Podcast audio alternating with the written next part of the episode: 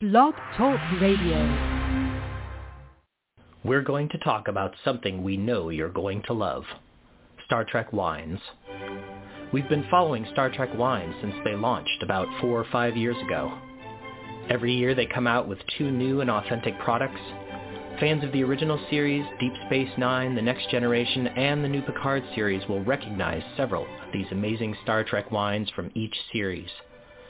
The entire Star Trek Wines collection celebrates some of Star Trek's most enduring legacies, Jean-Luc Picard, the Klingon Empire, Cardassian culture, and the United Federation of Planets. Right now, Star Trek Wines is featuring its full collection, all six bottles in an interplanetary six-pack called the Full Armada, a must-have for any Star Trek fan.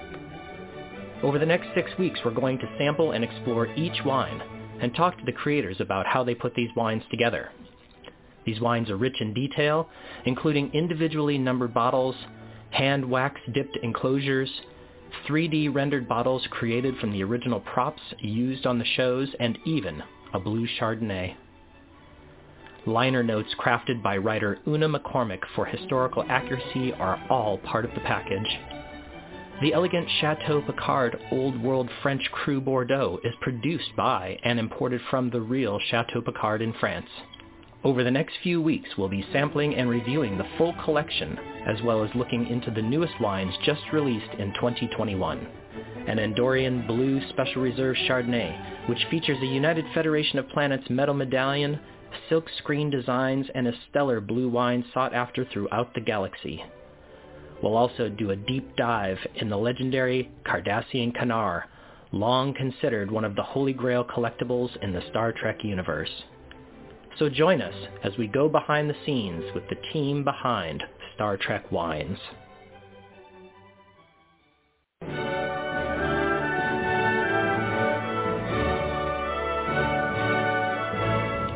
Welcome to the United Fermentation of Planets, where no glass has gone before. Preach it! Don't get cocky! That was, that was perfect. It's not bad. All right. Sweet. Excellent. I think we're okay. So, yeah, Banana Town. So, It's crazy, yeah. So, uh, so we're here in Paul's um, Toymaro land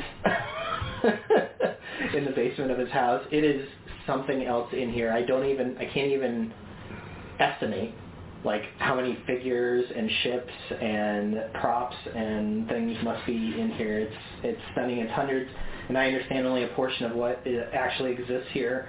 Um, but my favorite is definitely the new, the new um, bridge. the old school original series bridge, right? right. Which, you know, big fan of the Playmates figures, four and a half inch scale, right, that they made in the 90s. They made a next-gen bridge, and it was small. It was okay.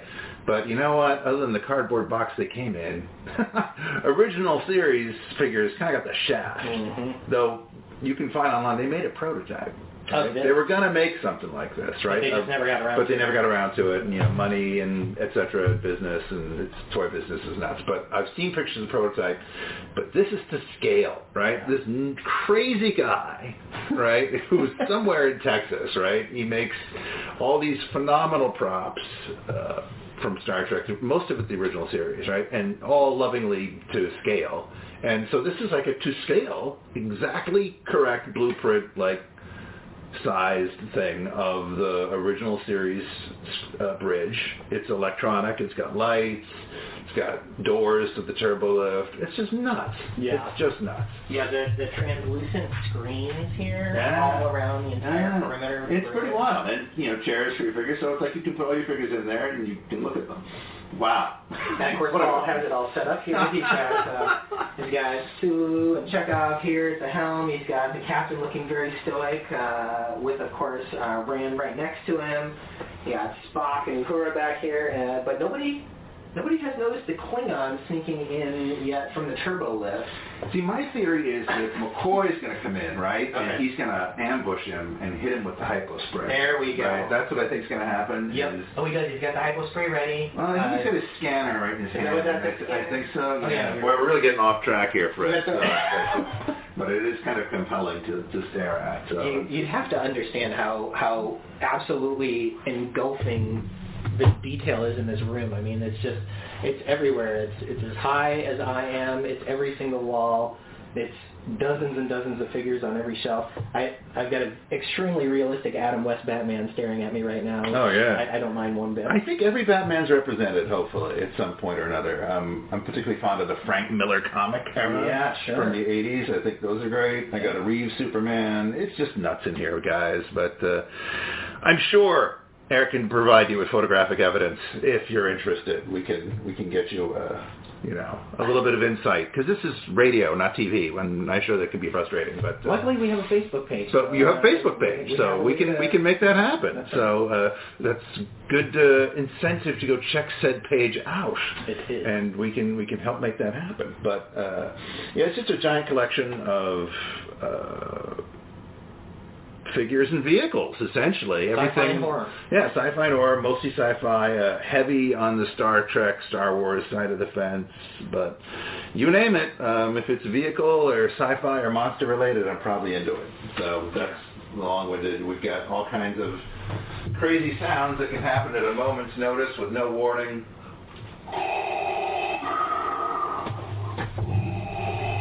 But that's another franchise. That's not what we're here about here today. You know what we're here about here today? Correct. Aha! We hear about this guy. We have our new. We hear about the Cardassians. So we have joining us today, uh, Mr. Goldicott himself. Uh, he is another one of our Playmates figures. Is, is that true? is correct. That is true. Another one of our Playmates figures, and he is here to help us enjoy uh, what Star Trek Wines.com calls the holy grail of uh, Star Trek collectibles, um, which is this Cardassian Canar. Uh, there's no question this bottle is unbelievable. It is amazing. It is amazing. And uh, from what I understand, right, it's it sounds like they really researched the heck out of this stuff, which doesn't surprise me because they've been really accurate on all these things. But uh, I believe this is uh, tip of the hat to the uh, the bottle that you saw. I think in Deep Space 9 like in Quarks, is where you first saw it. Mm-hmm. That's I right. believe, right? It's not definitely not the first reference to Kanar, but it's that's, that's the thing about the Kardashians, right? And the the run of all the stuff on the show, or all the shows, right? I think it was the Wounded was the first Next Generation episode where they show up, right? Um, there's a really cool scene in like Ten Forward where uh, Miles O'Brien is sitting down with like a Cardassian soldier, right? And they both got that chip on their shoulder from previous battles and stuff like that. But the Cardassian sits down at the bar. What does he order?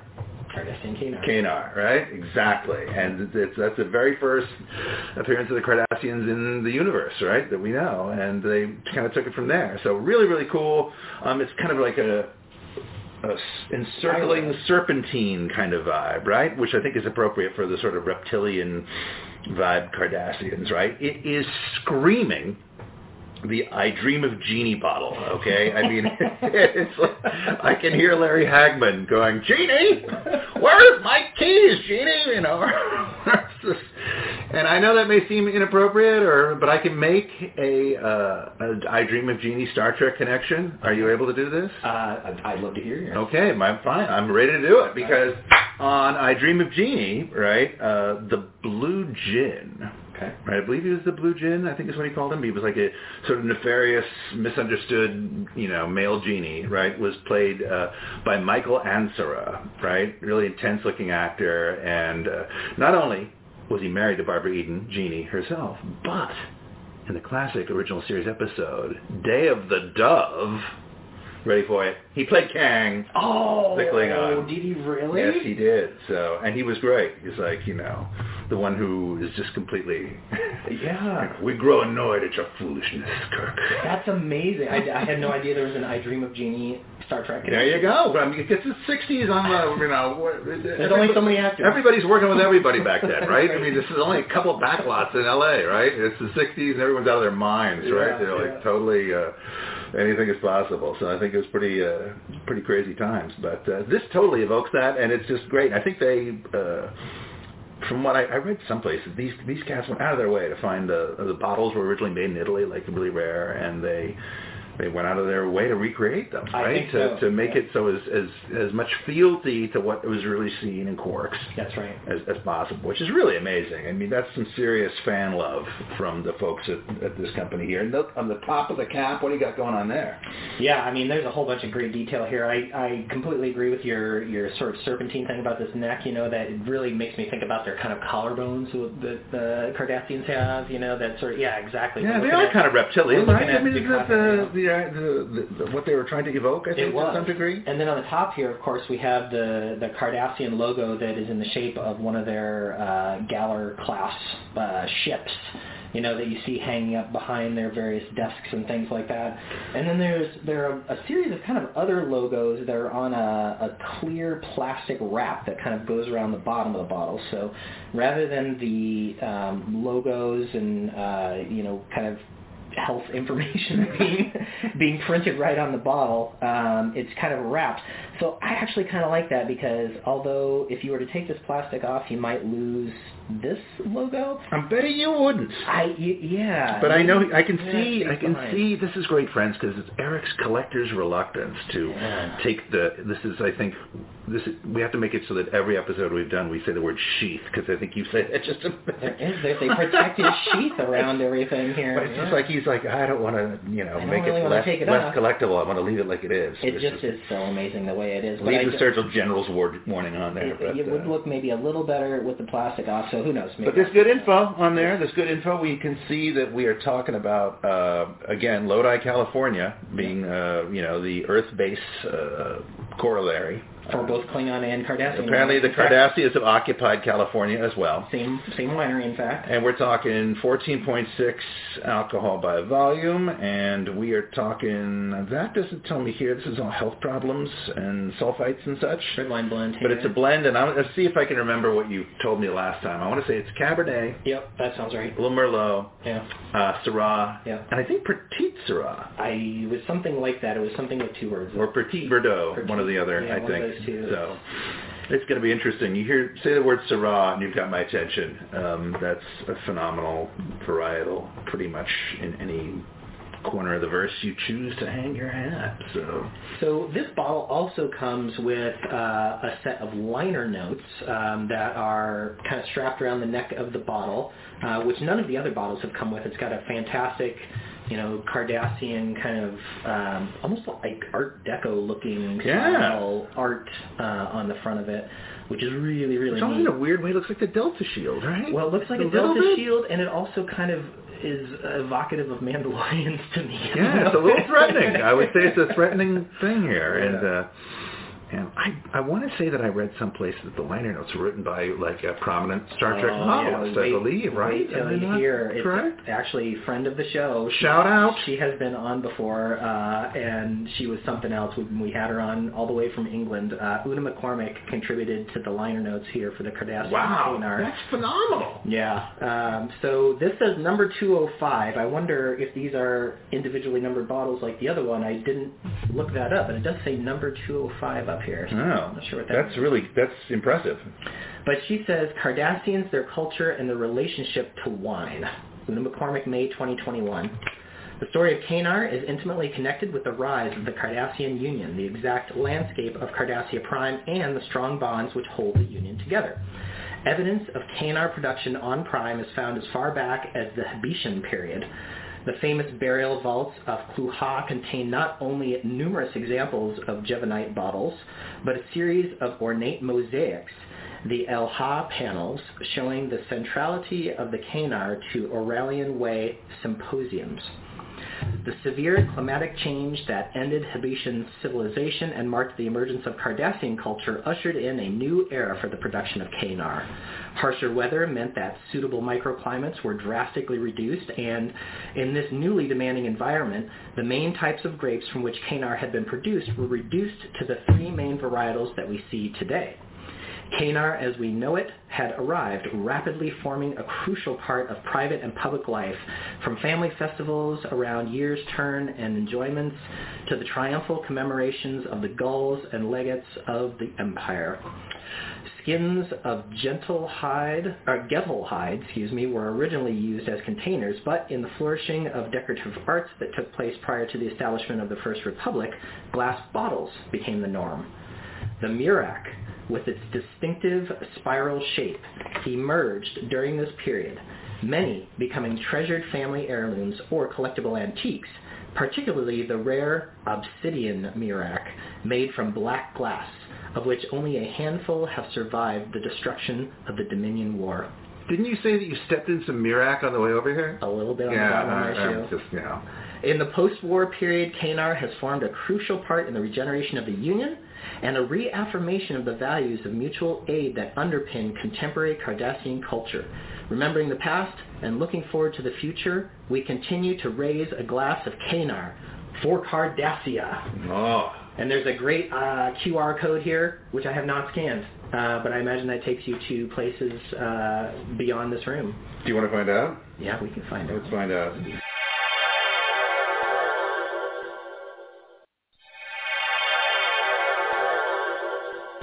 Uh, here we go. We're scanning the QR code. Well written, Una. Very detailed.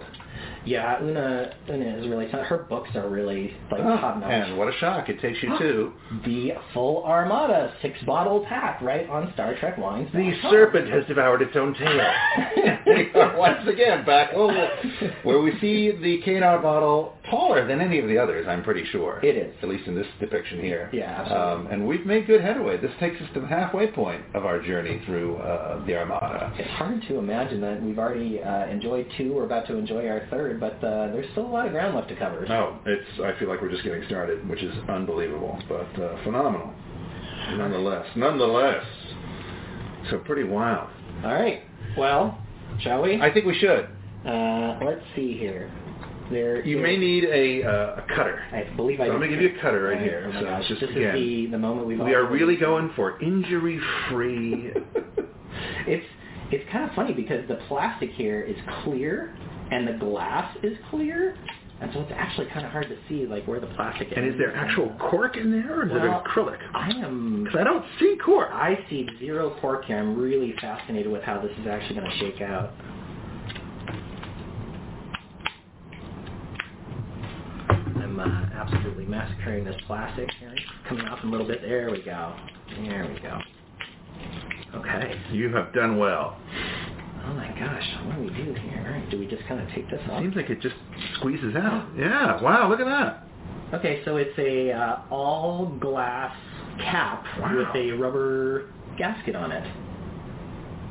Very interesting. Yeah, that's that's. Oh, look, look at this. Look underneath. That is Oh, again. that is is, again. If you cool. look beneath, it's like sort of magnified to the bottom of the glass stopper, looking like it, which probably no one ever would think to look at. Right there, it is. There's that Cardassian shield emblem, the Gaylor class symbol again. Incredible. Uh, really nice bit of detailing in there. And the It's like- colors are really vibrant. It's got that green and kind of orange uh, color that really popped through that glass. again, it's the kind of thing. It's like, would do you need to put that there? Is there no? It's the, it would, uh, the probably two percent of people notice it. Probably not. But it's that extra attention to detail that really shows up. We've noticed that on all these bottles. The presentation is just super extreme, very detailed. So pretty wild. All right, He's smelling. I'm smelling. He's smelling. It has a, uh, a very different uh, scent to the wines that we've had in the past here. I'm intrigued. And me too. All right, All right, let's pour a little bit here. Captain.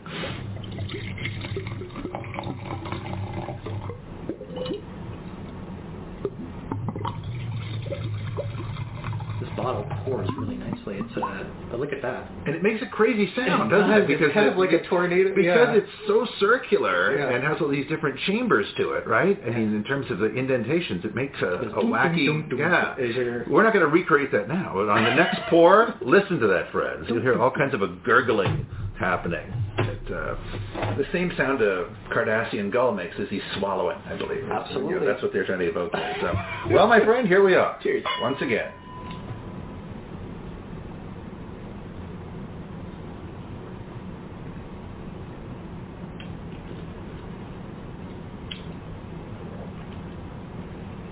Wow. That was not what I thought I was going to get from the smell of it. It's, um, yeah. It's got it's more Merloty than I expected as well.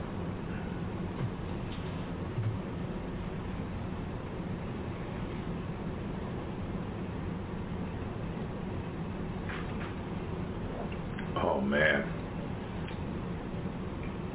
It's got insane legs. I mean, look at that. That's just like nuts. Oh, it is. on the side of the glass there. Um, really good. I'll just first impressions because you know it's going to change after it's been open a little while. Mm. Mhm. And again, this is like I'm trying to remember this particular vintage. This is is it 2000, I don't think they've actually I listed can't the remember. vintage on these, but 2021, whatever it may be. I can, I'm not Let me sure, see but if it's I just. can find But for, so it's going to change once it's been open for a while. But wow, that's a great first impression for me. Um, being a big Cabernet lover, I mean, it's it's pretty rich and it's, got- full it's body. really rich, and, and that's why it's like the first thing I read in it was the more Merloty side of things. Is it's so rich. Ah. And Merlot gets a bad rap sometimes, right? You know, if you've ever seen the movie Sideways, with Oh, Paul Giamatti, yeah. it's like, oh, I- you know, it's like dismissive, right? But but it can be a really great thing, right? I'm probably not going to go seek out 100% Merlot, whatever, right? But to temper something, right? And then I want to say that it's the Syrah in here as well, and Syrah is another big, you know, strong structured, well balanced tannin varietal, right? And you put those things together, it's it's great because I think it makes it so that it, this isn't s- too fruit forward or too strong. I mean, I get like a, I get blueberry. I don't know if that's me, but I I get a little hint of like you know blueberry pancakes almost, right? Which Interesting, because I was more like cranberry. cranberry. Yeah, like okay. it- I can get I can see that as well, right? Yeah. Because it's got that tartness, Right. And it's got some some acidity to it, but Uh-huh. really pleasingly so. Um, just go back in again. And he's not kidding about the legs. I mean, I'm sitting here just looking through the side of my glass. They don't go away. And they don't go away. They are just just, dripping hang there, man. really, really slowly. And I'm thinking that's the that's the Syrah, and um, I want to say was it I can't remember if it was Petit Syrah or Petit Bordeaux that's in there as well. But it's just it's really balanced structure, man. I mean, it really really is. It's like it's not. It's got some rich, you know, strong berry flavors to it, and things like we were talking about blueberry or cranberry. But it is you know it's not overwhelmingly rich.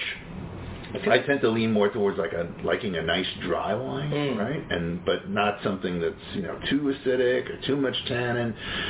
This seems to balance all that together, and I can see why it's the favorite of gulls across the uh, the community. So they say Cabernet Sauvignon, Merlot, Petit Syrah, and Petit Bordeaux. Petit Syrah and Petit Verdot. Okay, okay. So no pl- straight Syrah. Hmm. Mm-mm. Petit Syrah and Petit Verdot. Okay, And- interesting. And, you said blueberries, and uh, their advertisement says uh, ripe blackberries and juicy blueberries. Blueberries. Okay. Velvety tannins and a long, delightful finish, which I would Yeah. agree, the long, delightful finish, it Yeah. kind of laughs with you a little bit. Yeah. But it's just it's like if if you know you're uh, averse to red wines that are too sweet, Mm. uh, don't let the merlot uh, throw you Mm. even remotely, Mm. right? I think it's there to help balance things and you know provides this nice segue, if you will, as you're finishing things off. I'm just curious to see what this is like in 15, 20 minutes, but it's just uh, really. you know, They're 100% so far. They've been knocking them It's in very the dark. It's uh, you know, like it, the color is way more on the purple end of things than uh, what Very we- purple. Yeah, Yeah, like uh, like purple, purple. Like Yeah, like the ins- not quite Joker purple, but- like part of part of Landau Calrissian's cloak I know. purple. I, mean, like Yeah. really, really, like very plum. It's very plum That's is right. what I get from it, right? As we both look around the room trying No. to find What's the correct purple? reference. we have thousands of figures to choose from, so. Uh, truly, truly, you do. But uh, mm-hmm. yeah, this is a winner. Yeah. and I get a little. It's it's it's been decades, so I'm since I've had any proximity, but I get almost like a little tiny hint of tobacco, Oh, okay. almost with that as well. hmm Yeah, maybe that's what it is. There's a flavor that I can't. And I'm maybe not that's like able the to identify. petite, petite Bordeaux, maybe that, that brings it that. And from what I remember, I haven't had anything with that in like a jillion years, Mm-hmm. right? Going back to the waiting tables days, which is Mm-hmm. a ways back. But I seem to remember that was like something that would age really well. Stuff with petite Bordeaux, Petite Bordeaux, would okay. be like it would be like something that would be you know have a lot of uh, tannins to it, but would really lend itself to keeping for a long time and being something that that ages well. So you could probably get a bottle of this and. Hide it in your uh, Yeah, stash it in the basement somewhere. It is 100% clear glass, so you definitely want to protect this, uh, you know, from the sun. It's got a lot of ridges going around it too. Again, it's just really, uh, what do you call that? Striated, except for the bottom. The bottom bulb is is pretty smooth. Again, that's part that's part that's wrapped in uh, the protective uh, plastic there. But it's really amazing. I mean, it really is a it's a neat piece of work. I don't envy the person that had to blow that glass. Well, I wonder. Yeah, I mean, I would. How that's done. Perhaps when they uh, when we air this, uh, we can get a little bit more information from the folks on how they actually made this. If you look at it, you can kind of see a seam right here that goes down. The glass. Oh, look at that! Yeah, I think it might be a mold of some kind, perhaps. Yeah. uh, but I don't really know. So. Yeah, I don't know enough about like the volume of production, how that works for wine bottles, like if they use molds or how. it works. I would imagine it has to be right. I mean, because it's you would know think so. you're cranking out hundreds of bottles, Yeah. if not more, right? Well, I would be interested to know like what the run was for this as well, like how many bottles. How many bottles they made? Yeah. I would guess it has to be, you know, I I would think a a few hundred, right? You would think so. I mean, if this is, you know, this is number 205. 205, that's pretty good. Oh, man.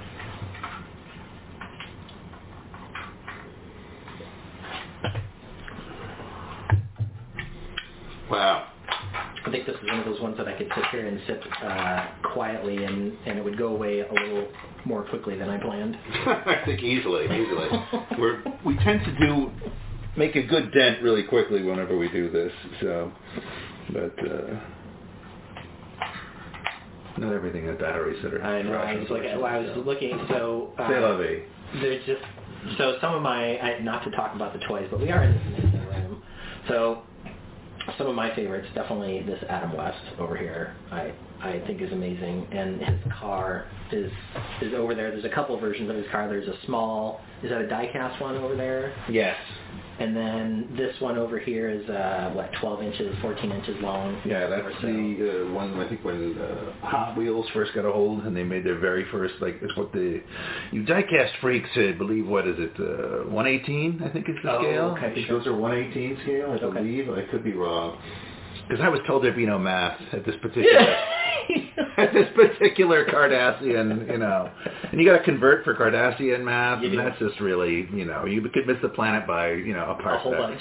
right completely I assume Kardashians still have base 10 math. You know, it's not like they're, uh, you know, what's that race from uh, Battlefield Earth that has 11 fingers? And so the whole the whole math system is like, Boy, you know, I gotta say, I avoided that one like the plague. Did you really? Yeah, I, Yeah, I just- gotta tell you. I, I didn't get a good hit off of it. I was well, just I mean, oh like, L. Ron Hubbard's a little what he is. Uh, that one I decided to read, and it's it's fun because it, uh, it the way that the kid gets out of the whole situation is he like figures out their math and he figures out their Oh, so okay. it's kind of like so how he he thinks his way. He out. thinks his way out, which I okay. really like, which is Kinda- why- Which is a very Heinlein kind of a thing. Well, it is. It is, and I will tell you that that resonates all the way through to modern day for me because, like, my favorite superhero is um, is Squirrel Girl, and I don't know if you ever read any Squirrel Girl comics or not. I'm familiar with. I haven't read a lot of standalone comics of her, but I know who she is. Yeah, so she, you know, she's not. She's got some like, you know, she's got powers of a squirrel.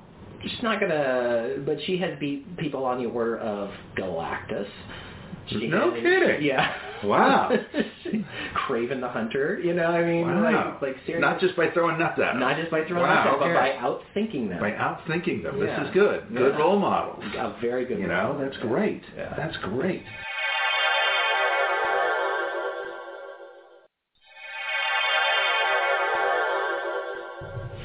So, question, um, just because we're talking Cardassians, right? So, help me out because as some Star Trek fans get older, their memories start to cause them problems, right? I think I misidentified a action figure from the wrong episode a couple weeks ago. It was Okay. like that was humiliating. It's just about you know we're all human, right? So you We're have to, all like- human. We all knew what you meant, and uh, you know, we, So what is the name of the president of the Federation currently on Discovery? uh, her name is Rillick. Rillick, thank you. Is that Yeah. Lyra Rillick. Lyra Yeah, Rillick. okay, at least I could remember the first name. So- Yeah. So, I'm super intrigued about her because it's like, all right, she's clearly half Cardassian, right? She's three races. And I believe Bajoran, it's and human. Bajoran, right? So Yeah. Mm. I want to know more about her, right? In fact, it like almost screams early 70s sitcom, right? With the whole, you know, mixed Sure. marriage aspect Sure. of like, you know, my mom's a Bajoran, my dad's a Cardassian. How did they do it? Yeah. It's like, oh, how can you, you know, it's like all the cultural But you do wanna malaprops know of what the happening. backstory there What's is, going right? on there? I mean, I, it could be a you know a great sitcom over there on Paramount Plus if you're looking to go down a different direction. I don't know if they have to do it. as a You've done every other kind of genre lately. It's just like, come on. It's like no different than uh, what they've done with uh, Vision and you know WandaVision, Wanda, yeah. right? I mean, it's like it could Which almost I like loved. a, Did you like that show? I mostly did. I love yeah, that show. so I mostly did. Yeah. Um, I it, it left me really wanting more Agatha Harkness though. I'm- Yeah, I'm okay, right. like where's let's get her out into the film firmament. Let's get her going. That's right. Mm-hmm. Because she was great and didn't see that coming. I was like Oh, loving no. it. So I was No, loving all that. and so. just the whole ethos of that sh- show was It was Incredible. clever, and they introduced a bunch of new stuff, and I think it went really, really well. Mm-hmm. But uh, but it's weird, and I don't want to get you know, it's it's so out of character to be serious even for a minute in one of these things. But this is what I couldn't help think of over the last couple of days, right? Because it's like, okay, what are the Cardassians like, right, in terms of the relationship we know about them from uh, from let's just focus on like Deep Space 9 mm-hmm, right? And the Bajoran thing. They are an occupying race, Yes. right? They come in and they identify something they want and they take it, mm-hmm. right? They're occupiers, right? And a lot of what got done on Deep Space Nine really was evoking, you know, uh, modern political things. I mean, that's what Ronald D. Moore does a lot, right? He basically holds science fiction up as a lens, right? And it is really difficult. I mean, with the week we're living in right now, friends, historically, is, is a pretty intense week for mankind, right? And I can't help but think of like Russia invading the Ukraine yeah. is very much Cardassians occupying Bajor kind of a thing. It's like you're bringing in your giant weapons and you're doing your whole thing. It's like that's a real Cardassian move, Vlad. It and really You're is. doing it because they have something that you want that you think you're entitled to. Right. You're kind of you know going off of old grudges or you want their resources or whatever. It's it's it's a little too. You know, it's hard not to think of it, really. You know, Well, if you're a Star Trek fan, no, like I do. absolutely. I mean, I it's one of those odd things. Can I take a shot? Please. I want to try to. Normally, Eric is big on the pouring. I want to see if I can, you know, Oh, do recreate that Oh, sound. sure, yeah. Let's see what happens. Oh, whoa! It didn't even leave the bottle yet. Yeah.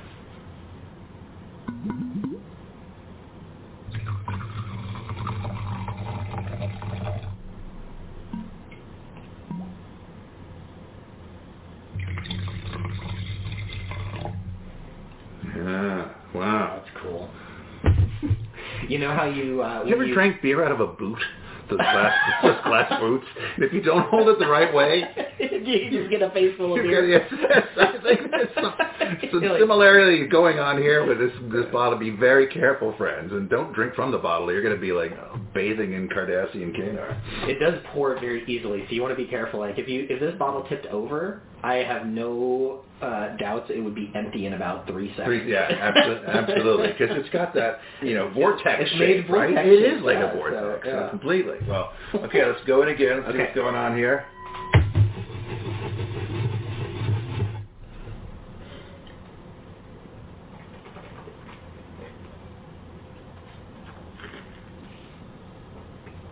Yeah. Yeah.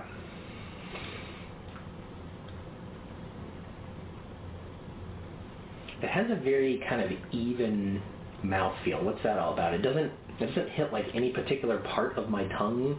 It feels like it's just kind of blanketing the entire thing with flavor, but I'm picking up different flavors on different parts of my tongue. Yeah. Uh, Hmm. I feel like I'm getting a lot. Like almost more like plum kind of a flavor here right now. In a, Hmm. in a really good way. Um, I feel like the tannins and the dryness of it, That's what it is, the dryness. yeah, are, are really complicated. That's what I have a hard see. That's why the fruit, the fruitier wines like that blood wine, I have more to say about those because I just my tongue picks that up.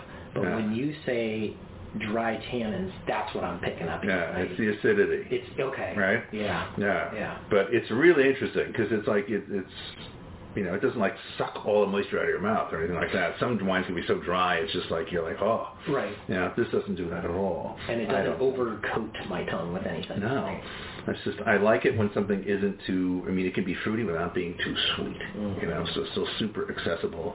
Um, it doesn't like obliterate one part of your palate at all. It's like it's really complicated, and, and I mean that in the best possible way. It's great. This is such an interesting quirk. I've never seen it. And did we decide is that glass or acrylic or I think it's 100% is it glass? It sure feels That's like that. amazing. Yeah, you got like a thing on it. Oh yeah, that feels like glass to me. Yeah. It look. It, you know what it Let's reminds find me out. of is like the yeah.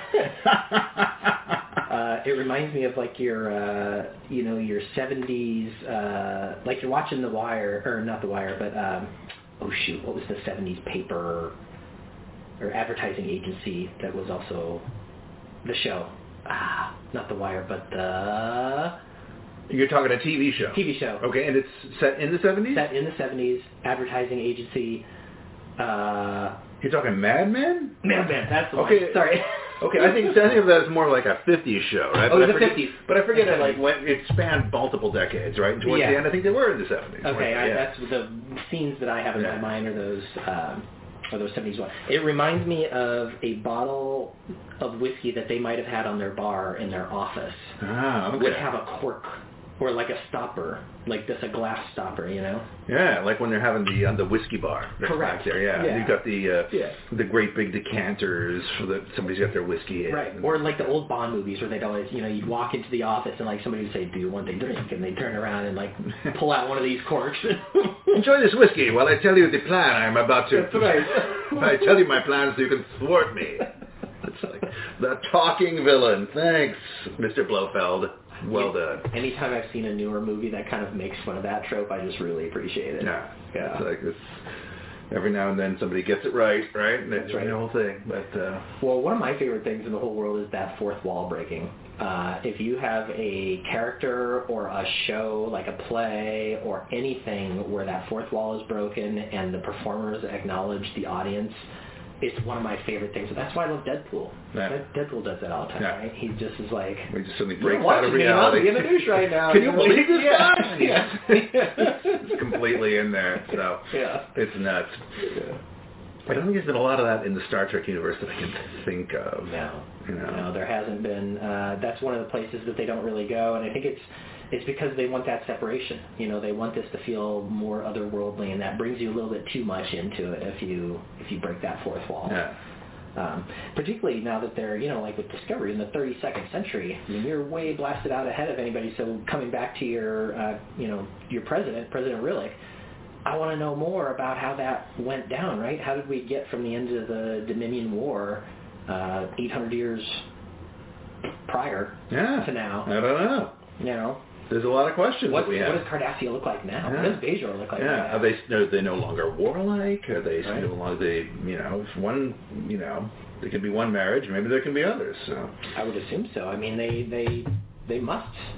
I mean, at the end of the war, they they pretty much are kind of not forced into uniting, but sort of. Yeah. you remember Chain of Command? Oh yeah. Right, Chain of Command, great, one of the great two-parters from Next Gen, right? So good. I mean, David Warner, what a get to get him as like you know the Gaul, right? But didn't he have a daughter? They did. And yeah. is she full Cardassian? Seidel? Is that her name? No, that's uh, Gul Dukat's daughter. Uh, I can't remember her name. Wow, look at you pulling out the deep trivia. Wow, nice. impressive. she, well, Ducat is the one who has a half Bajoran daughter, wh- who's Zidel. Okay, and she's Uh, half Bajoran. I'm pretty sure. Okay. If I remember correctly. Yeah.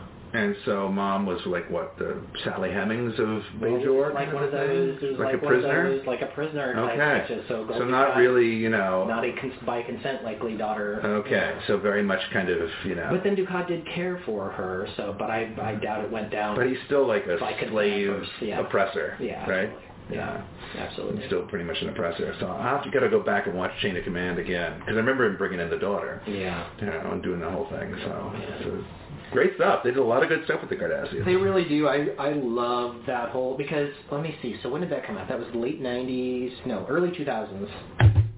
No, it was late '90s. I think it was late 90s, It was late '90s. yeah. Yeah, because Star Trek was '87 through '95, and so it would have been overlapping with that. And yeah, the the the balls it took to put like a huge Star Trek political thriller that wasn't set on a starship. Chain of Command. You're talking, yeah, yeah. Well, I mean, the whole DS9. Oh, the series whole is what I'm DS9, talking about, okay. is, like, you didn't put it on a starship, Yeah. and, you know, you made it all political. You didn't make it about the hero captain every single time. No, it was very political. Yeah. Right? That's the thing that, um, you know, this is like a, a, months ago, it was probably like a, I can't even remember what the triggering thing was, but I made some comment referencing something about the original series on Twitter, right? And somebody like really took me to task and said, I hate when people bring politics into science fiction. And I'm like, dude, where have you been? I mean, how do you not, right? That's what science fiction is. I mean, that's what the original series did so often held a mirror up to what was going on in politics, right? Not overtly, but in a way that you can't, you know, really look away. Right? It was just like you kind of have to, you know. I mean, old episodes like, you know, A Taste of Armageddon, I mean, things like that. I mean, it's always been a part of the whole thing there, and it's going to be again. I mean, I'm sure you're going to see science fiction shows that take a look at, here I go back again, Paul, but, but taking a look at what's going on with, like, Russia and and uh, Ukraine right now, and uh, it's going to end up being something that people look at in the future. Oh, you yeah. know, depending on how it all unfolds and stuff, you know, either heroically or tragically. You know, we don't know. So it's just crazy, but. Uh, that's the thing that's always appealed to me about the genre, right? Because it's both. It lives on. It has two. It's a coin with two sides. It's escapism, which is wonderful, and all this fantastical stuff that lets you like, you know, rise aloft over your reality. But it's also got all this other commentary, Mm-hmm. right? And all this other. I mean, that's just the great voices of science fiction have always sort of had some, you know, political bent to them in terms of what they're trying to say and cautionary tales, right? And to me, it's at its best when it doesn't answer all the questions. No. When it asks the questions and it kind of leaves it up to you to sort of answer. Yeah. What if this happened? Right. What becomes of us, or what do we do if we go down this What are the road? consequences? What happens? What do we end up giving up? What do we become? I mean, I think that's a that's a question that you get asked, asked a lot in science fiction, right? If we do this, what do we become? Which is which is wild. So It is. getting all ethereal here, friends. No, but it's important stuff, and I think that's what science fiction can do better than anything else because it, it can use these kind of like plot devices that other genres cannot use to ask those really difficult questions, and it, you can get that separation from reality enough that people are more willing to actually pay attention to it. And Mm-hmm. it's almost like Insidious, right? They they don't realize they're watching. It's like you're saying these people who say, you know, Star Trek. Political. Why is it so political nowadays? And you're like, hello. Like, wait, pretty much always. Yeah. You know, I mean, especially like somebody like Ronald D. Moore writing, right? Oh, I mean, yeah. that guy Yeah. is political. Yeah. yeah. And I think he uses science fiction in the greatest possible way to make those points, right? Really, really, really well. Um, you know, I mean, you just think about all science fiction, and uh, that's that's a good thing, I think. So it's helpful. It- you know, it's like the, you know, the. Uh, what do you call it? The the pill popper for your dog when you need to give your dog the medicine, right? You wrap it in the tasty sweet thing, but it's like, hey, you tricked me to having medicine, owner. no fair. Can I have another? Surprise. Can I have another? You're right. And then you're tuning it again next week. So it's crazy. Yeah. But uh, yeah, that's this nuts. But uh, we shall see.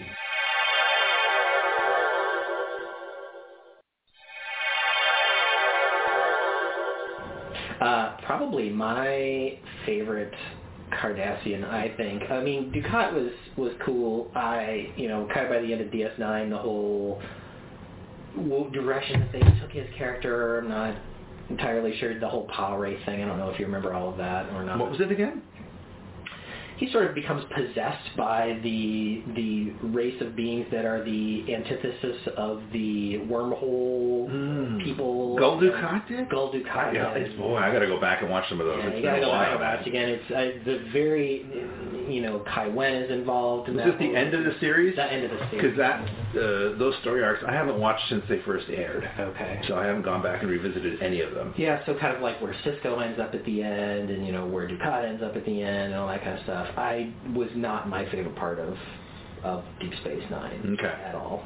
Um, but Goldemar is my favorite Cardassian, and uh, I don't know if you remember him or not, but he's he has an amazing arc where he's obviously starts out as the slave oppressor and all that sort of stuff at the at the beginning, and by the end. He's basically fighting with the Bajorans and the Federation to On their side. on their side. And Really? he has this like of all of the character, the overall character arcs. I mean, major characters notwithstanding, like Kira's arc and that kind of stuff. Damar is probably my favorite Cardassian arc over the course of the series. Oh, I'm gonna have to go back and Definitely check that out deserves a again. second watch if you, even if you just picked out some episodes that he's in, so you see how they develop his character over time. It's pretty good. So he's kind of like the guy who uh, I don't know if you ever watched Star Trek Reb- or Star Wars Rebels. I'm so can I tell you I'm I ha- I'm still watching it. Okay, Uh, I've been then I watching don't wanna it for a say couple- too much Well, I'm, 'cause no, I'm, we're in I'm, spoiler territory, I'm two thirds right? of the way through season four, so I'm Okay. I'm getting close to the end. But Yeah. in terms of like who somebody starts off to be and Yeah. then becomes Yes. down the road. Yeah. So. Uh, yeah, don't tell me anymore. Okay, I'm not sure what you've seen, so I'm not gonna I'm not gonna continue Yeah, this. yeah. but but when you've got somebody who somebody starts off and realizes I'm fighting for the wrong side. Oh yeah, oh yeah. The so Agent Callus. Agent Cal. Okay, good. Okay, that's yeah, what you're like, talking about. It's yeah. like uh, that. That I never saw that coming as a I did not either. viewer of that show. Yeah. I was just great. I'm like, I thought you're just such a bad guy, and Yeah. then it turns out the whole time. yeah. No. Nope. Playing the long He is con, the man. guy. Playing the long con Yeah. for multiple seasons. I was like, wow, that's that's great. You never No, would have guessed really, it because really, he was really such good. like he was chasing after them all the time. Yeah. You know, that's Anthony, my son. That's his the one Star Wars franchise thing he keeps. You know, he hasn't drank too deep of Star Wars. yet, Okay. But man, does he love Rebels? Does he really? Oh, I don't know what it is, but uh, he loves that show. It's a great show. That's I the mean, one I- he always goes back. He hasn't gotten excited about Clone Wars yet, but boy, Rebels he loves. Well, Clone Wars is really well. Okay, so here's Clone Wars is all this like big military stuff, Typically, yeah. and Yeah. Rebels is like we got to do this one mission. We gotta do this other mission. Yeah. We gotta go like get the plans, or we gotta steal the thing. or And we there's a gotta lot of free the guy. mythology of the Jedi on Yeah, Rebels. A lot. there is. Really, you know, really is. Oh my gosh! And they bring in everybody, right? They bring in Vader, they bring in Maul, they bring in like Ahsoka, they bring in yeah, all the all the heavy hitters. Yeah. Yeah, I'm, I gotta at some point just accidentally uh, put uh, Prodigy on for Yeah. Anthony someday and see how that flies. You know, I don't know if he's. I wouldn't think of that, but we'll see. Yeah, I haven't gone down that road yet. but, Is he uh, kind of familiar with Star Trek at all? Or? Not really. Not no, really, no, yeah. he hasn't really. You know. Yeah. uh, hasn't been exposed to it yet. hasn't drank that Kool-Aid yet. No, not yet. I think he's just uh, still too youth oriented. Right? So Yeah. we'll see. Yeah. At some point, you know, in this house, you're going to discover it. That's right. You it's can't hard to, help- it's hard to avoid. everywhere. this house is very difficult. But uh, but yeah, so crazy. Well, this is not disappointed the longer it's been open, this Canar, I will say. Um, it's gone all the way down to the bottom of the spiral section of the bottle. Yeah. Just the bulb left. And uh, I will say, to me, the flavor hasn't. It's evolved. It hasn't drastically changed. Like the uh, felt like the blood wine. Remember how it punched you in the face? Oh, yeah. And then it was like super mellow about an hour later. Yeah. This is more consistent with what it was like when we first opened it. Of course, mellowing. You know, just with what introduction of oxygen or whatever. Yeah. So the legs are amazing. I just love sitting. I've just been staring at the legs just drip down. I my know. pants. I know. Pretty amazing stuff. so is Petit Verdot one of those grapes that is only used for mixing with other grapes? I believe so. Yeah, it's uh, it's like a Bordeaux blend. Um, I think it ripens a lot later, um, but I think it's uh, it's not used. I think more of like a, a leavening type of component, I don't think it's done a lot by itself. I don't remember seeing a lot of like Petit Verdot A bottle of by it. itself. Right. Right. I know that like Petit Syrah, I don't even think that they grow a lot of it in like France anymore. I think it's become the kind of thing that has really caught on like in America. Okay. Right. And they grow tons of it in like California, but I don't think they grow a lot of it in France anymore. Okay. I could be off, you know. Like I said, out of the game seriously for a while, but uh but I know what I like. you know, this does say copyright 2021 on it. I wonder if it's a 2021 vintage. They don't really tell you what the wine vintage is. Maybe Yeah. maybe it's a few vintages. Maybe that's what it is. I mean, this one in particular is a blend, so I'd be interested to learn more uh, about when and where the grapes came from. Well, I'm sure you're going to find out because it's like we've uh, been lucky enough on your show to get like these great guests from like the wine company, and they always like bring tons of good background information with us. That it's like it's always interesting to get it and hear from them like after we've tried it, right? We're like, oh, that's what that was, Yeah. right? And it's it's it's a great contextual thing. So, uh, uh, but it's wonderful that they do this. I just I. You know, I've I've not encountered anything else that seems to tap into an entertainment franchise but do it in like a unique way that doesn't seem like oh we're just trying to make a buck Right. right i don't get that vibe from from these cats at all right i think that they have you know pr- tremendous enthusiasm and professionalism for wine but they are just trying to see hey here's a market that would probably appreciate this Mhm. you know i think they probably if I had to guess, a lot of it came out of Next Gen, right? With the whole Chateau Picard thing and everything that happens, you know, in that story arc. Absolutely. Where we learned about that. We're like, hey, maybe there's this whole wine market within Star Trek that, you know, could be interesting to explore. Not like, let's exploit it kind of a thing, but like, this seems like a good fit. I mean, that's what it feels like to me because they definitely... Uh, approach everything with a lot of reverence and attention to detail, which I think is something that the fans really appreciate. I know I do because it's like, oh, this doesn't seem like some, this is in no way like some cash grab thing. There's a lot of you know fealty and uh, reverence for that stuff, and I think that's great. So I like that it's a different thing that people can collect. That's not a plate or a figure or a, you know, it's it's like a, it's like something you could enjoy, you could ingest and yeah. enjoy, and share it with other and people. share with other people. because I'll tell you, this is a great vehicle, if you will, to help lure other members of the family into your, you know, zeal if they're not already there, right? It's like, oh, okay, this is a great way. I'm getting, oh, we, it's weird as you get further down the bottle, you have less of that gurgling. I think sound it's- because yeah, I you don't think- have the the. It doesn't get stopped up. Yeah, you don't Right. have that weird vortex kind of now it's a thing in the clean, glass. a cleaner pour. Yeah. Fascinating. Yeah. Fascinating how that works. But that was fun at the beginning. But I know. It was, it was kind of crazy. It was crazy. But yeah, this is the way it's like, you know, okay, your wife doesn't like science fiction or whatever, right? She's like totally against Star Trek, but she likes wine. yeah. It's like, yeah, Good way to maybe, bring you it know, let's go ahead and, uh, you know, it just I happened to get a hold of this, uh, you know, red wine, and it's actually a Star Trek wine. Yeah. And she's not going to have a bad reaction to it. She's just like, wow, this is great. Yeah. So, or he, or whatever the situation may be. And then like, you can just- regardless of gender or And then you can sort of uh, slide in the, the, the back door and bring the Star Trek information on the side. Exactly. I know this is referenced in many episodes. I could Oh. Right. tell you about Let it. me tell you. Great about it. detail. Let me tell you how how Worf likes his blood wine. it's hilarious. Tell you how Ducat likes his Kadar. Exactly. That's so funny. But yeah, good stuff. So uh, again, I'm s now of course immediately it's like the pressure becomes okay. What's in that movie next?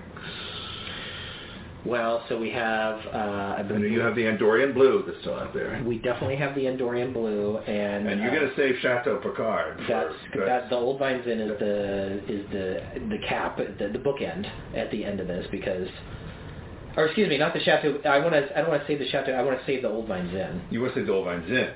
I, At the that- end. well, I think so. It's. I mean, we. I don't know. What do you think? We could either save the Picard or the old vines in. What are the varietals in Picard? Is it all cab? I will tell you that it is. I happen to know off the top of my head, 85% Cabernet Sauvignon and 15% Merlot. Okay. Uh, a bright, fresh, clean tasting style. The wine spent 14 months in oak, 70% seasoned and 30% new. So it'll be a little oakier the Chateau Picard. That's Shadow Picard. So that's the Bordeaux. And then the other one's Olvine's Inn, Correct. which is going to be. To me, that's the one that like I kind of want to say that for the last. Okay. because It's the one that I, even though it's not the Chateau Picard, it's the grape that I like when I go to buy wine. You get his inn. I usually get a Zin Yeah. or something like that. Yeah. Yeah. Oh, there's some good ones out there. bro. Yeah. Oh my Yeah. god. I would love to know more recommendations because I'm Yeah. sure that there are some that I have just missed along the way. Yeah. There's there's some. There's something about well, and then when I moved here to Portland, I learned about the volcanic soil and why like Zinfandels like volcanic soil, which is why you know the best ones are kind of grown either up here in the Northwest or in Northern California or other places where the, whatever the minerals are that need to be put into the soil to make a Zinfandel. Volcanic soil, right? Yeah, it's volcanic. I don't know Yeah. what the actual mineral, if it's sulfur or what it is, but uh, some sort of things that go into it that make it good for growing woody plants and Zinfandel grapes. Nice. Nice. so I think we Well, saved the we They saved say the old vines in for last. and so we said, and then we said we were going to kind of alternate reds and whites. So to me, it seems like the Andorian Blue Chardonnay is next, I was thinking that my, myself, so that's good. and then we go Chateau Picard, and then we go Old Vines. Yeah, and then we really finish up with some serious red. That's good. I like it. Well, now I know where to get you because I know you're such a Zin guy. Oh yeah. Yeah, now now you're in trouble because at some point I got to thank you for all this, right? And for Oh, being, yeah. you know, transported into your uh, into this exercise has been quite lovely. So you know, I'm gonna be able to, you know, tip that appropriately. Well, I will certainly appreciate that. Um, that you know, I'm always into like tit for tat. You buy me a beer, I buy you a beer. Oh. I'm into that. Actually, good to know. it doesn't mean you need to bring me six bottles. Of Just Cue the helicopter. Right. Right down here, right? Just Drop it right here. Yeah, in this guy's backyard. There's lots of room. I have to tell you that I was a little. Um, we're about one week off from it working out just perfectly because this week we're actually going to have Noah Aberback Katz on the show, who's the gentleman that played Rin on Star Trek Discovery. Oh, that- Andorian the Andorian, and so Yeah. he's actually going to be on the show this week. Um, but we'll drink the Andorian. What, so maybe maybe I'll ask him, uh, you know, an Andorian wine question in. Oh, you better give him a heads in up email, man. preparation. That's some idea. It's like, what am I supposed to say to that? I'm calling my agent right now. Oh well, he's he's a wonderful guy. We've had him on the show before too, and he was super friendly and just nice, and probably would just kind of roll with it. so. Okay. Well, you know, any good actor's going to improv, right? So Of course. he's going to be able to, oh, sure, let me tell you. Yeah, Yeah. absolutely. Yeah. What really makes my lack of antenna unfurl is... You know what I always wanted was I always wanted that like level of detail where they show how Rin's balance is worse than another Andorian's because his antenna went off, or you know Ah, yeah. something like that. Yeah. Because can you imagine? I mean, that must be like had to a go to major sensing through organ for physical them. therapy for six months, right, to Yeah. kind of you know overcome that disability. For sure. Right? So Have to retrain your whole body to move properly. Wow. Yeah.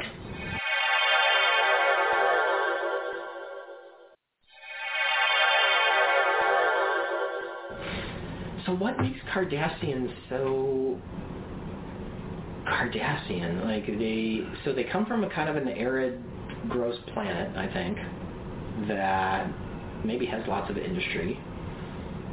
Um, you know, my guess is a, if I had to guess, yeah. all right, uh, harsh environment. Yeah. I'm just I'm, I'm getting all Terran here, like Sure. with Earth, right? But harsh environments often put you in a situation where you uh, don't have enough resources. right? And if your resources are stretched thin and you don't have enough stuff to adequately keep your population supplied, you start to covet what other people have. And at least that's what unfortunately seems to happen in history a lot. Sure. Right? You're like, okay, well, gosh, they have all these minerals and all this food and all these things like that, and they're just over the next mountain Mm-hmm. there.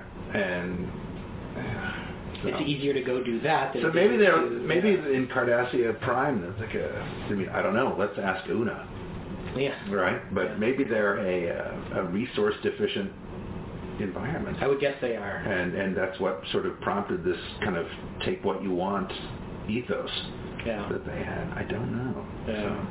Because they obviously have a not as much the Klingon, you know, warlike society, but you know, you look at for example, their phasers on their ships, on their Galler class, you know, they're they're really really powerful phasers, Yeah. and their, and their shields are like a little underdeveloped compared to their phasers, or you know that sort of thing. So you know that they're going for attack, offense, aggression, um, grabbing resources. Yeah, like you're saying. So interesting but do it. but but they do it. The thing about the Cardassians versus like the Klingons or somebody is that they do it smartly. They're they're a little Romulan in that way, right? A Yeah, they're little, kind of like- Machiavellian. Right? Yeah. They're, they're, they, they, they're sneaky guys. Right. They have their whole thing. Yeah. And that's not even that's just their base level of culture. Nevertheless, the Obsidian Order on top of that. Oh, God, that's right. Yeah. Just like the SS, right? right. Essentially. Yeah, the SS of the SS. Yeah. Oh, man. Terrible. Yeah, crazy stuff.